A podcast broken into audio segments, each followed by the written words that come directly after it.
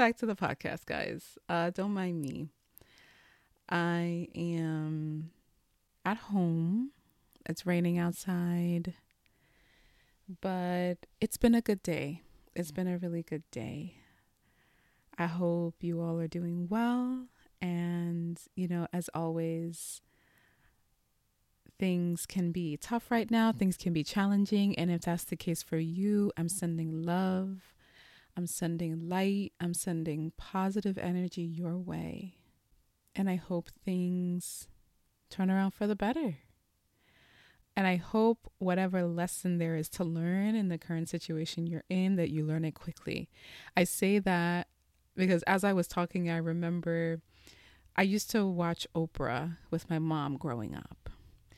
And um, she would often say on her show, and even after she ended the show, that if something was going on in her life, she would usually say to herself, okay, what am I supposed to learn from this? This is happening, and I haven't learned a particular lesson. And I probably won't see the other side until I learn that lesson. So, if you're going to a ch- through a challenging situation right now, I hope you get your lesson so that you can move forward. That's ultimately what I'm trying to say. As far as personal updates go, I'm ending the week on a high note. I shared on the podcast episode before the last one, before the April 15th episode, that my partner and I are going to be moving to the Midwest. So, just got word today that we got the living space that we wanted. So, that was great news. And it is becoming realer. It is feeling like, okay, this is happening. Like, we have a home there now, and we have an address, you know, and I've been on Google Maps looking around the neighborhood and it's very well it's a it's a beautiful street. I love the street. Um it's actually like a dead end street, which doesn't sound so appealing, but but it's like such cute houses and our home is closer to the end, so it feels, you know, kind of private and tucked away. So I'm just really excited to get on the other side and start our new chapter essentially. I'm also feeling pretty good because I just got off a Zoom with a few friends, two friends and I who started like a creativity group a few months ago. So we have been checking in in person. Today it was on Zoom, but we've been checking in in person before today um, and just talking about how to better involve creativity in our lives and, you know, how creativity impacted us as kids and if our creativity was nurtured and how it's kind of presenting itself in our lives now and, you know, what we could do to include it in our day to day to maximize anything and everything, you know, that will nurture and just make us feel good from a creativity standpoint. So, we talked today about poetry, we shared some moving words, we discussed the term writer and our relationship to that word. And um, it has been such a fulfilling and enriching experience and such a safe space. And I feel like with every time that we come together, it just gets better and better. Today was the first time that we did it over Zoom because we haven't been able to meet in person, but we did not want too much time to pass. So we got together and it was like we were in the same room. The energy was still there. We were still feeding off each other and just, you know, it just felt really good. And I'm looking forward to, you know, what comes of it in the future. So If my creativity group partners are listening, I love you guys. Thank you for your support with the podcast and being my accountability partners. so, yeah, thank you guys. So, that is pretty much it as far as personal updates go. This episode is going to be a little bit of a hodgepodge. Um, there's things that I want to share. You can see from the title, they're like two or three things that I'm going to be focusing on. The first one being the book, not the whole book, a page of the book How We Heal by Alexandra Elle., who is more popularly known as Alex Elle. on social media. So she has been a writer for a very long time, but How We Heal, I believe, is her first New York Times bestseller. One of my creativity partners, creativity group partners, invited me to go with her last year to one of Alex Elle's tour stops she had an extra ticket and she invited me and it was such an amazing experience just being in that audience and even though there were so many people in that um, auditorium in Manhattan, it felt so intimate and so communal. And Alex and the moderator did such a great job of just making everyone feel like heard and comfortable and just making it worth our while, you know? So with the ticket came the book, complimentary. So that was amazing too. Thank you so much, Vera, again. I started the book and then stopped for a while, and I've been drawn to the book again. So I started reading it again, and there is this affirmation. It's more of a meditation. She labels it a meditation in the book, but I think of it more of as an affirmation on page 41. I read this meditation and I read it again after the first time and I recorded it because I always wanted to have it at the ready in my phone if ever I needed to listen to it. So it's on page 41. It's called I Am Making Space, and she gives like a couple of paragraphs just talking about what it means from her perspective of, you know, how to make space and what it can do for you. So ultimately, the meditation itself is as follows In the presence of fear, I will make space for courage. In the presence of self doubt, I will make space for self belief. In the presence of hurry, I will make space for slowing down. In the presence of overwhelm, I will make space for rest. In the presence of overthinking, I will make space for letting go.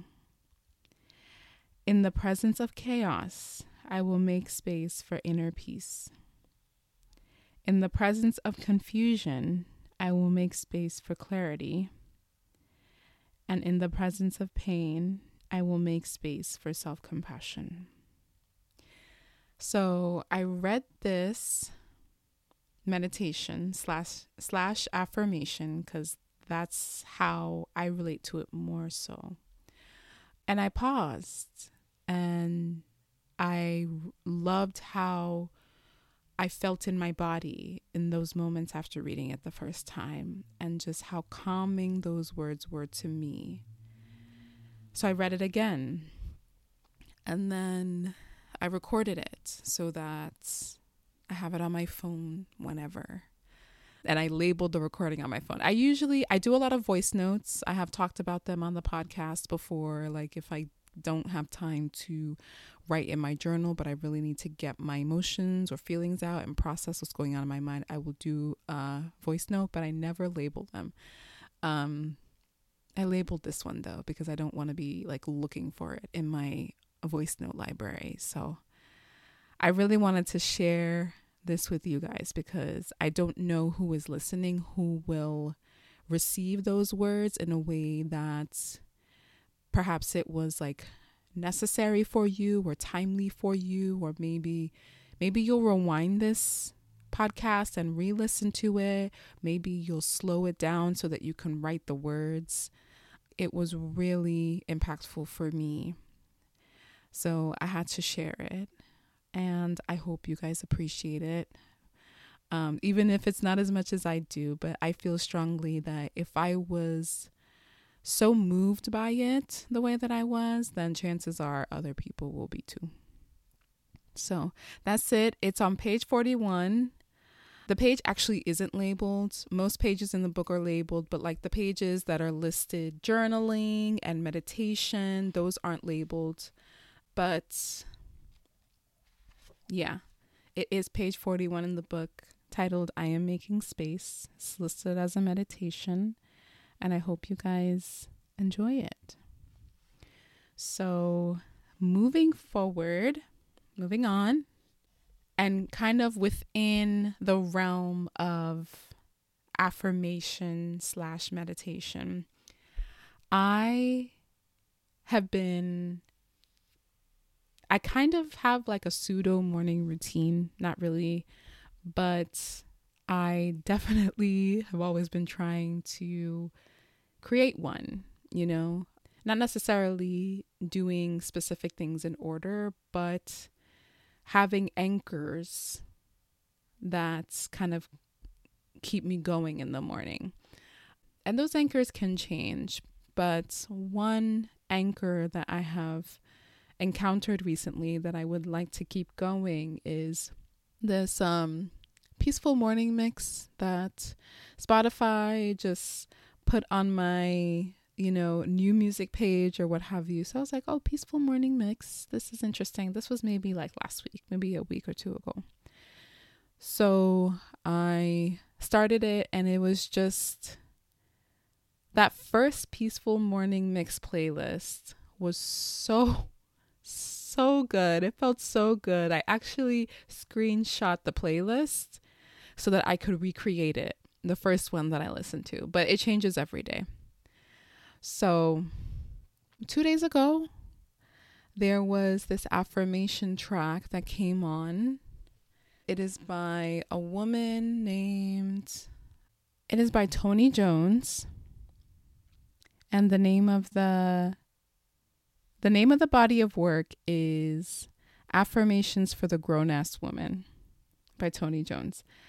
And the name of the track is Worth Ethic. So it's like a play on the phrase work ethic, but it's worth, like self worth, worth ethic. So I had never heard of this woman before. And you know, because of the nature of the type of music on this playlist, she came up on the playlist a couple days ago. And I remember I was writing patient notes or something. I was doing some type of work. And I, I just stopped because the what she was saying on this track was just so oh my god it i don't even know how to explain it but i just it felt so positive it it like it was i don't even know how to explain how i felt like I just felt so good listening to it and felt so optimistic. I felt so positive, which I guess the playlist is doing its job.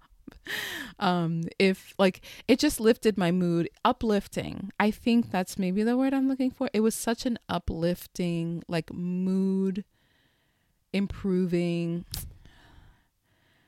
it just felt really good to hear.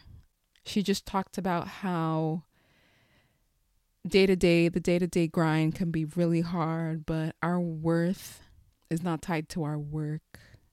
And so much of who we are is so much more than the day to day demands and the grind and the challenges and the setbacks and everything like that. I'm not doing this track justice. I will put a link to it in the podcast notes. But yeah, I just had to highlight it quickly because it spoke to me. It spoke to me on such a deep level. And I think it's probably because of where I am in life right now. and I shared it with my good friend. Um, and she loved it too. Like she and she told me that morning that she was having a bit of a hard time, and and this affirmation track really helped kind of turn her mood around. So, and I also shared it with one other person. So I'm sharing it with you guys. And if you are interested in listening to it, click the link and see what it does for you. If it doesn't do anything, that's perfectly fine. But if, you know, it resonates with you the way it did with me or in another way, then, you know, consider this a small gift from me to you. So, yeah, I wanted to share that as well. And gonna segue from Spotify to Netflix and talk about quickly the Light We Carry special that Michelle Obama and Oprah Winfrey did for their tour stop in LA.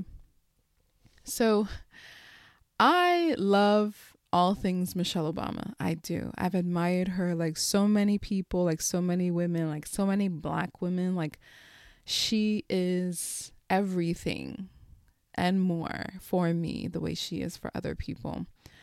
And I read Becoming. I loved Becoming. I read it a few years ago. So, with The Light We Carry coming out, I was like, okay, we got to read this too. So, instead of buying the book though, I decided to give it a try via audiobook. And, you know, it came highly recommended. But I had trouble finishing it. To be, you know, completely frank. I'm not saying it's a bad book. It's nowhere near that. um, very well rated. I've heard nothing but good things, but and maybe this is maybe I need to give it another chance and kind of push through, but I was getting a little bit bored earlier on in the book, I'll be honest. So I did not finish that audiobook. I did not finish the audiobook for The Light We Carry. But I'm always going to watch Michelle Obama if she has a special coming out. I watched her Becoming special on Netflix as well when the first book was released. I loved it. So I'm like, I'm going to obviously watch it. So she looks amazing. Oprah looks amazing. And, you know, they were just talking about the book and parts of the book. They talked about Barack, and, you know, she talked about how she felt through the pandemic. Um, she talked about how knitting was definitely an anchor for her in kind of like silencing her mind and being able to focus on one thing and not like and not make herself crazy with thinking about the state of the world and you know what we're going to do and everything like that. But I, in listening to her and listening to her conversation with Oprah, I was like, you know, she's clearly in a place in her life that is amazing. But I feel like I don't really relate to everything that she's saying. Two things, particularly. When she was talking about her relationship with Barack, and how it can be really challenging to build a life together with another person. This is very true. But she was talking about also, too, how in 30 years of marriage, 10 of them were probably unenjoyable or just call them bad.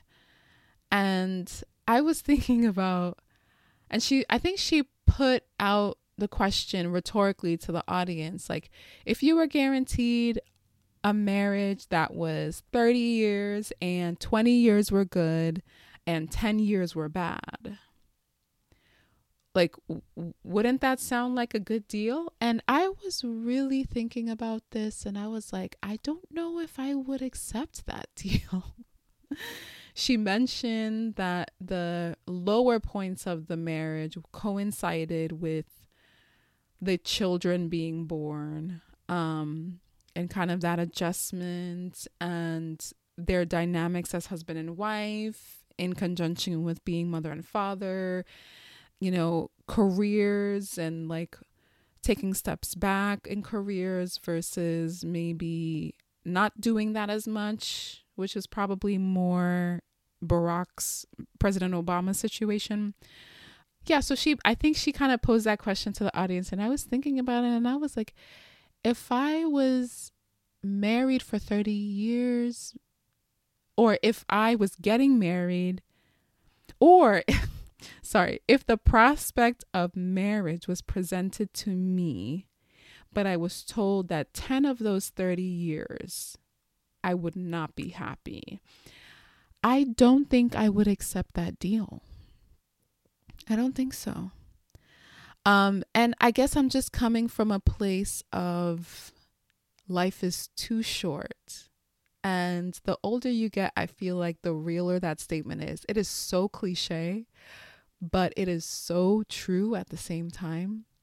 And I think my perspective is different also too because my parents are divorced. So, and I believe Michelle Obama's parents were together from marriage until her father died because her mom is still alive. So, her view on what marriage is is probably different to my view.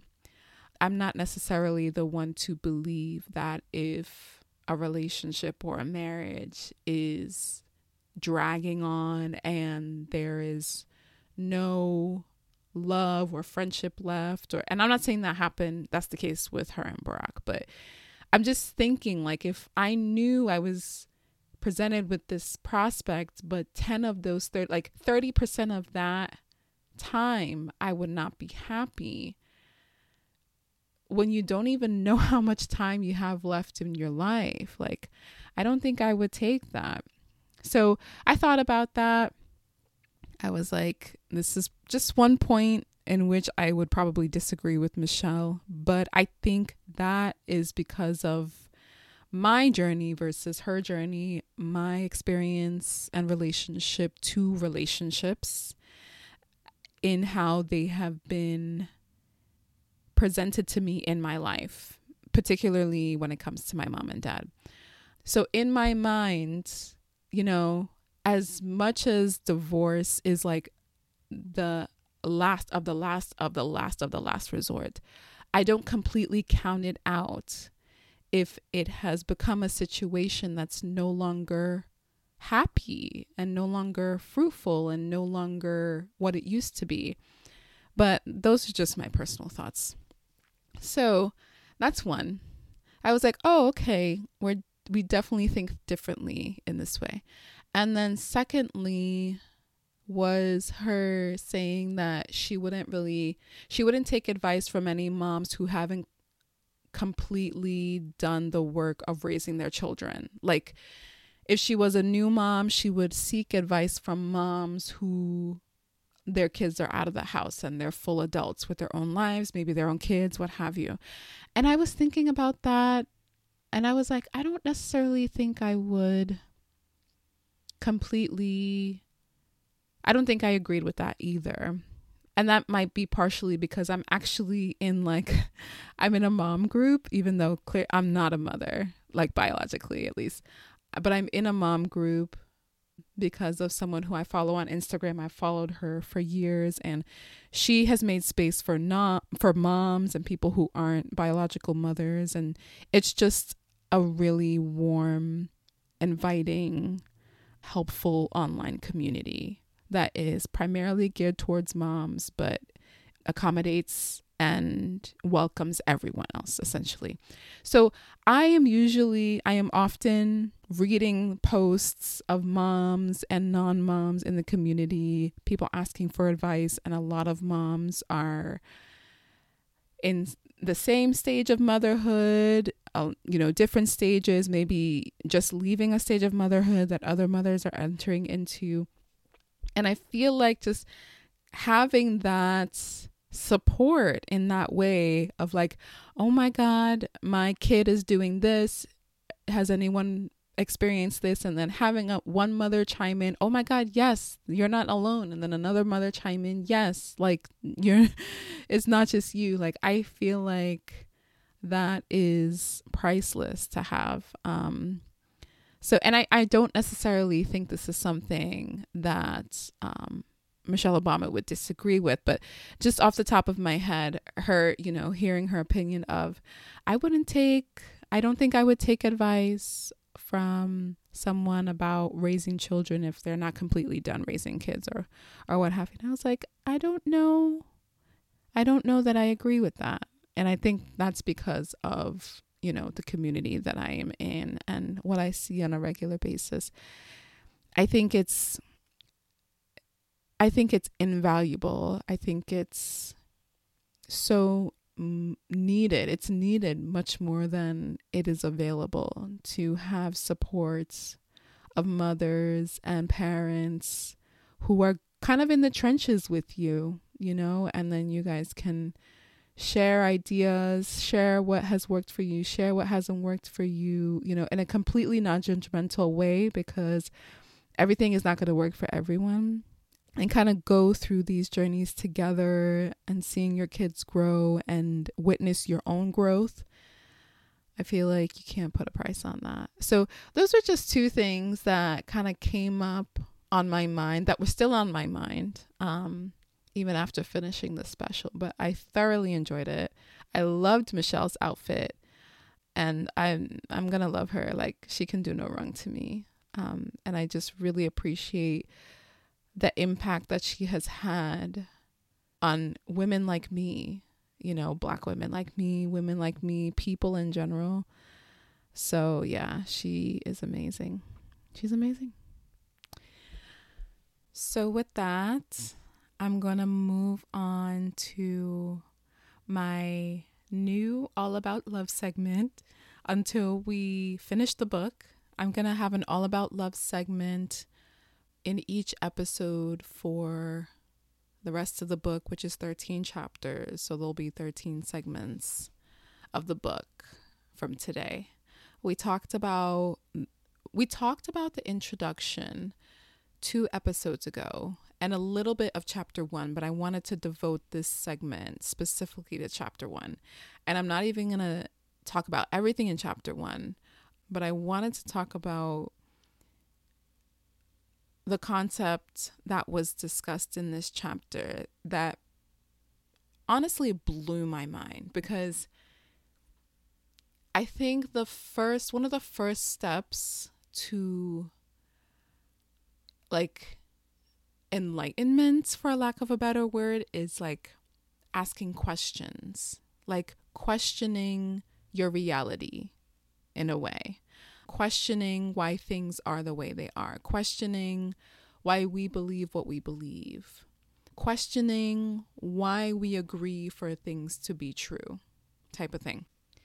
So I'm going to just go ahead and read a quote that I briefly touched on in the first episode that was devoted to the book. And I believe I kind of ended it at this point and said I would expound further on this episode. So it's on chat it's on page 6 and it is the first full paragraph. When we understand love as the will to nurture our own and another spiritual growth, it becomes clear that we cannot claim to love if we are hurtful and abusive. Love and abuse cannot coexist. Abuse and neglect are, by definition, the opposites of nurturance and care. Often we hear of a man who beats his children and wife and then goes to the corner bar and passionately proclaims how much he loves them. If you talk to the wife on a good day, she may also insist he loves her despite the violence. An overwhelming majority of us come from dysfunctional families in which we were taught we were not okay, where we were shamed, verbally and or physically abused, and emotionally neglected, even as we're also taught to believe that we are loved. For most folks, it is just too threatening to embrace a definition of love that would no longer enable us to see love as present in our families.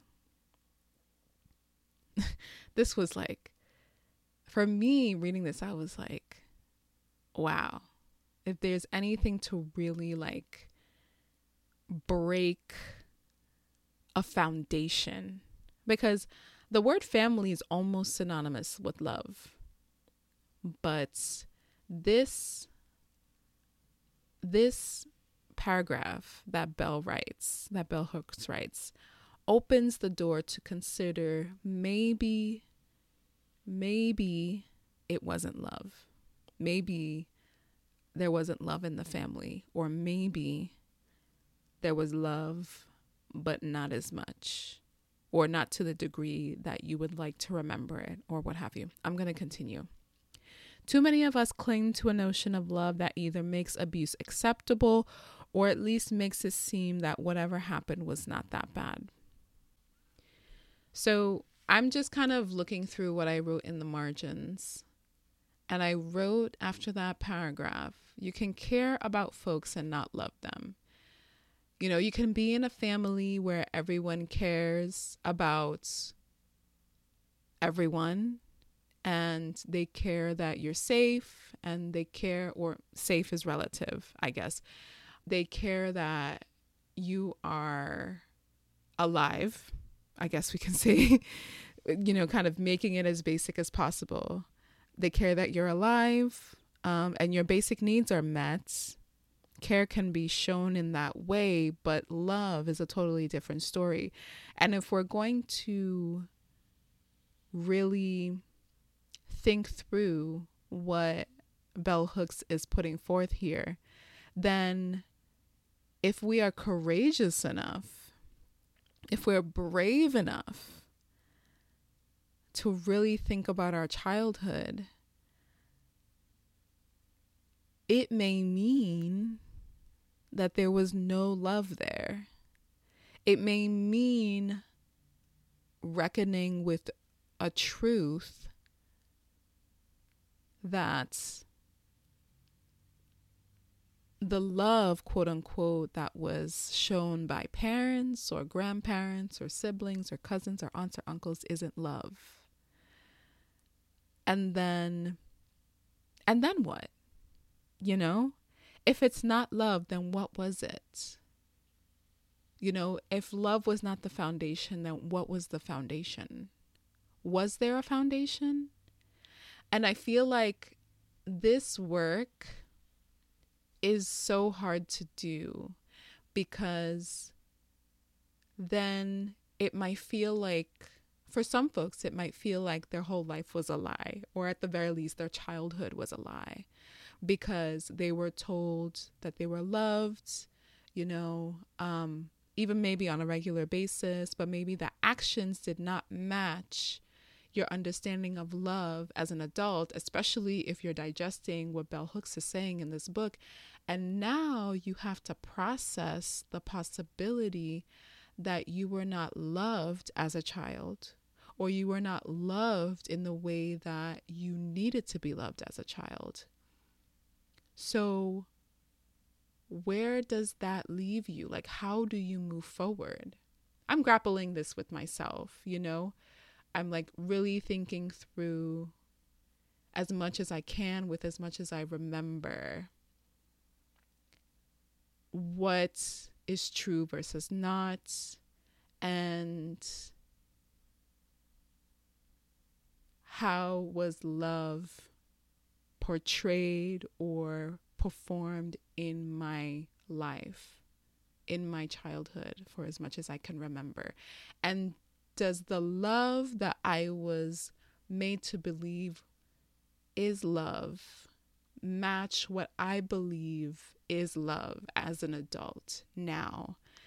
Especially since I am interrogating that concept of love against what Bell Hooks is saying in this chapter, in chapter one. So, so much, so much. Oh my God. And this is why I say, like, there's no way I could cover this book in like three episodes. Like, it needs its own segment. So, like I said, I wrote, You can care about folks and not love them because she does have a line that she writes on the next page saying that this is the last paragraph on page seven. She writes Pressed in therapy to describe my household of origin in terms of whether it was loving or not. I painfully admitted that I did not feel loved in our household, but that I did feel cared for. So she takes it further in differentiating love from care, which I think is easier to understand. You can care from somebody, but not love them. And she, as an adult, thinking back within the context of therapy and really breaking down who she is as a person, is trying to understand who she is based off of her history and is realizing that this is what was true and that this being true for her is contradictory to what she was told, you know, as a child. So I think this will be the final piece of what I dive into for this chapter. So she goes on to say, this experience of genuine love, parentheses, a combination of care, commitment, trust, knowledge, responsibility, and respect, nurtured my wounded spirit and enabled me to survive acts of lovelessness. I am grateful to have been raised in a family that was caring and strongly believe that my parents been loved and strongly believe that had my parents been loved well by their parents, they would have given that love to their children. They gave what they had been given care. Remember, care is a dimension of love, but simply giving care does not mean we are loving.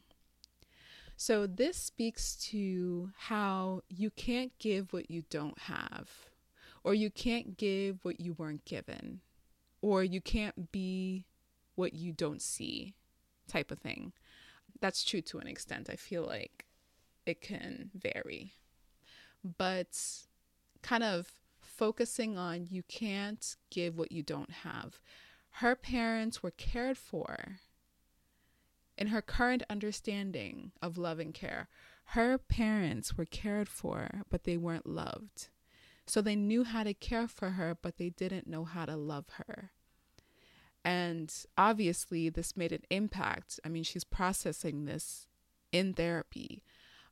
But kind of realizing this, it comes off to me that it's like a breakthrough because this, her writing this, as with many people, I would think, you know, having this realization allows you to be more empathetic to the parents or the people that raised you because they were probably trying to do their best. Their best was not enough. Someone can do their best for someone, and their best cannot be enough. Like two of those parts can be true at the same time. So, in this case for bell hooks, as I'm sure is the case for many other people, their parents slash guardians probably did the best they could, but their best was not what that person needed, or their best was not enough for that person's growth and development and cultivation of sense of self and you know kind of having that foundation and those solid roots so in that case the anger that might be there towards those people might turn into sympathy or empathy or just feeling a bit more forgiving because they really could not do more than what they were doing. They could not give more than what they were giving. And it helps, I think, in the therapeutic process to realize this for yourself because it helps you to move past that point and continue to make progress and, you know, allow yourself to process how that feels, but at the same time, you can then take ownership of that. Like, okay, I did not feel loved as a child. I was cared for, but I wasn't loved. And then you could also from there go to the place where you decide, okay, I wasn't loved as a child, but I am working on defining love for me now. So, when I get to the point where I feel like I have a pretty solid concept or like a pretty solid idea of what that is to me, that can now be my roadmap moving forward with how I interact with people in my life. Like this definition she gives of love, which is pretty much, you know, like a map a combination of care, commitment, trust, knowledge, responsibility, and respect. Those are like the tenets of love as she defines it. And if someone were to adopt that same definition, they will now use that to guide them moving forward. You know, they've done the work up to this point to figure out why they were the way they were. And now they know better, so they can do better. So I I really appreciated this part of this chapter. And I also wrote in the margins that a lack of love does not mean you're unlovable. And I wrote that because she continued on to say, Most of us find it difficult to accept a definition of love that says we are never loved in a context where there is abuse. Most psychologically and or physically abused children have been taught by parenting adults that love can coexist with abuse, and in extreme cases that abuse is an expression of love.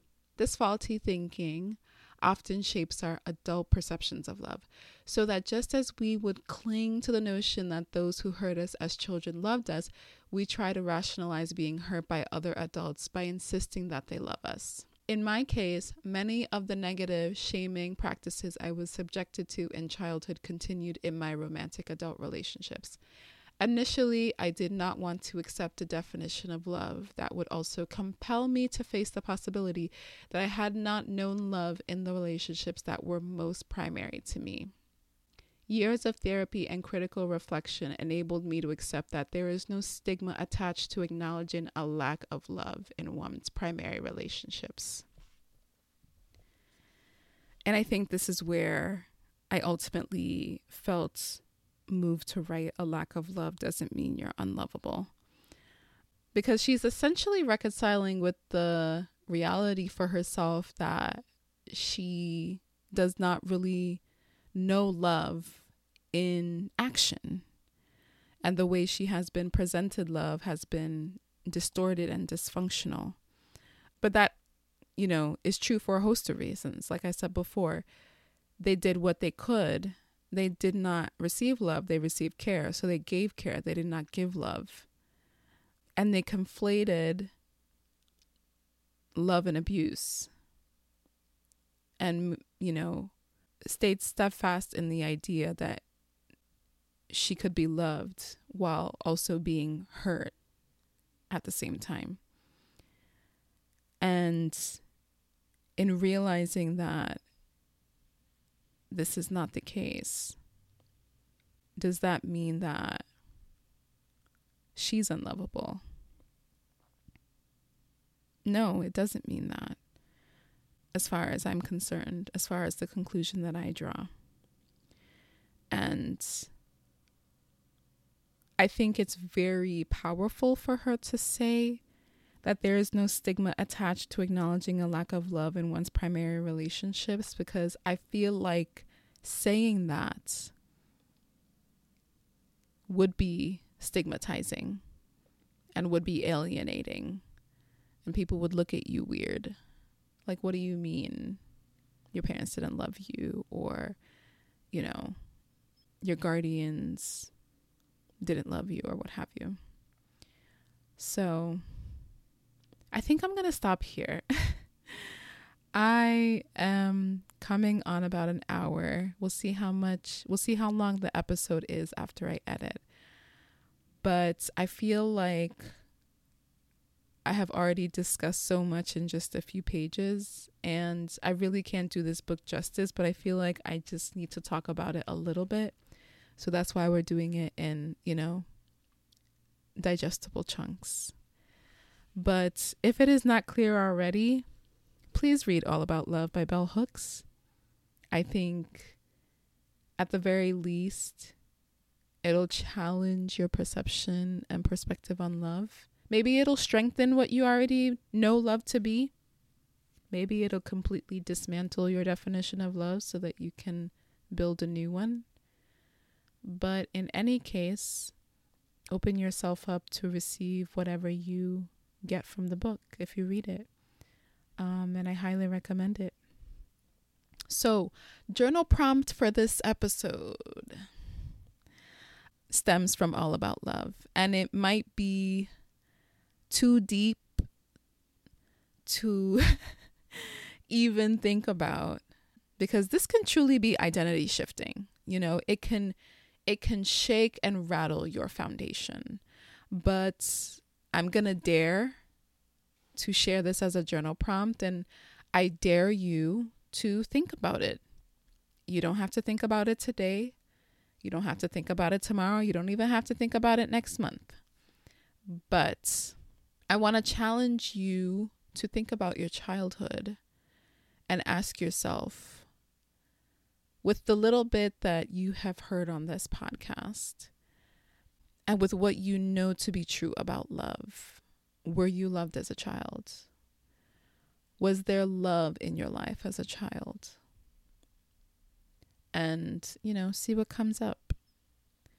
Um, maybe it'll be a good journal entry. Maybe it'll be a good voice note. It's not something that you would probably process in one day or one sitting. Or if you're listening and you are regularly in therapy, maybe broach this topic with your counselor, broach it with your therapist, and see what conversations come up. You never know.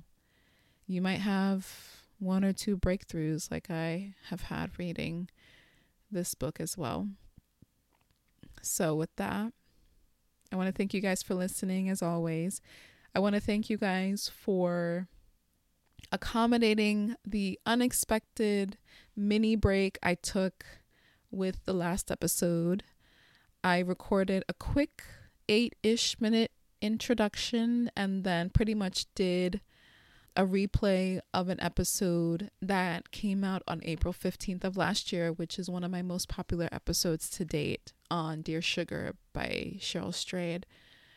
And it actually also has done pretty well. So I know there have been quite a few new listeners since it first came out. So I hope those who didn't listen to it the first time but gave it a listen this time around really liked it. I hope you guys are able to share this podcast episode and this podcast with folks in your world. If it resonates with you, please review, please share, please rate if it has positively impacted you. Please reach out to me, email me if you have any questions that you would like my two cents on to share on the podcast, or if you want to just provide feedback or comments email me at btbwpodcast at gmail.com or DM me on Instagram. I would love to hear from you guys as always. So thank you again for listening, and I'll talk to you soon. Bye.